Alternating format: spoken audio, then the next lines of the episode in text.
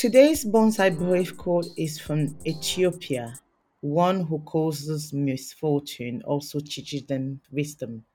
It is sometimes necessary to fail in order to understand what action to not take again.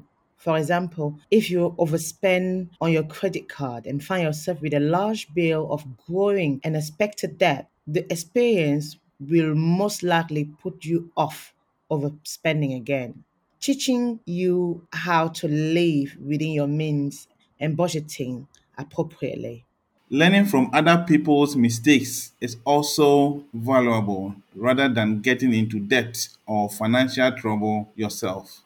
Learn from people all around you and gain from their experiences, from losing their jobs, filing for bankruptcy, fighting a gambling addiction, and having spark of entrepreneurship in a period of tougher times.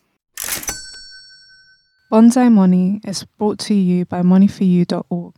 Visit at Bonsai Money on all socials.